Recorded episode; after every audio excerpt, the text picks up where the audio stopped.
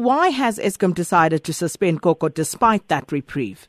A brief background on this one, Sakina. Uh, uh, two weeks ago, a group of managers within Eskom had written to the presidency asking for intervention. And subsequently, um, on Wednesday or on Tuesday this week, the new the new board of Eskom had uh, made a, an appeal to Eskom uh, senior managers and everyone who works within Eskom.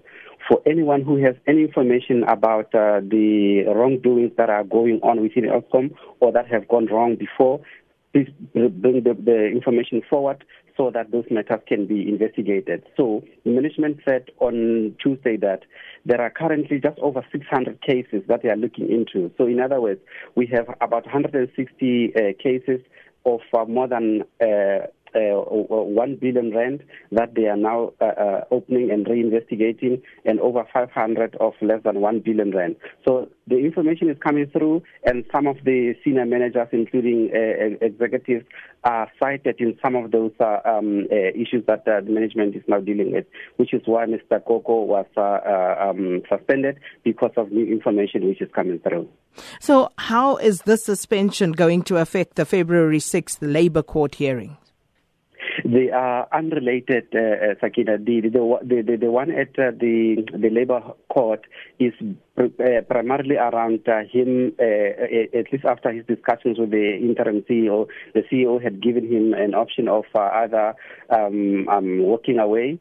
Uh, voluntarily resigning or be, being fired. So that one is a separate matter. We now have additional charges on him, and uh, that's where we are at the stage. So, as for uh, the uh, senior management at Eskom, yes, we heard about uh, the new interim CEO, but who else, uh, you know, would be in charge in the, uh, uh, of the day-to-day operations of the utility at this point? Well, Sakina, Eskom has over 47,000 employees and we have, uh, as we have said before, over 400 uh, senior managers who are actually the people who are running the show. They're the ones who are keeping the lights on. So, in other words, if any one of the senior managers, including uh, manage, executives, are removed for whatever reason, there'll always be someone who can take over and, and make sure that we continue to keep the lights on, as it has happened many times before.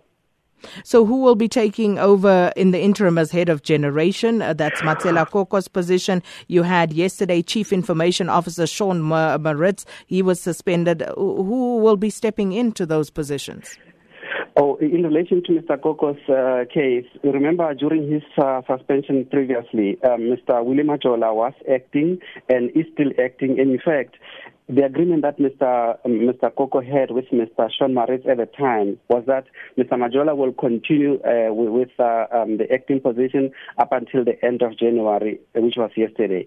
So uh, he was meant to start today, in other words, in terms of the day-to-day duties. So Mr. Mr. Majola will continue in that uh, particular uh, acting position. And in Sean's case, um, there, there, was another colleague of his who was also within the uh, uh, um, uh, IT space who is acting in that position. I'm afraid I, I, I can't remember her name, but uh, she is. Uh, we do have someone who is acting there already.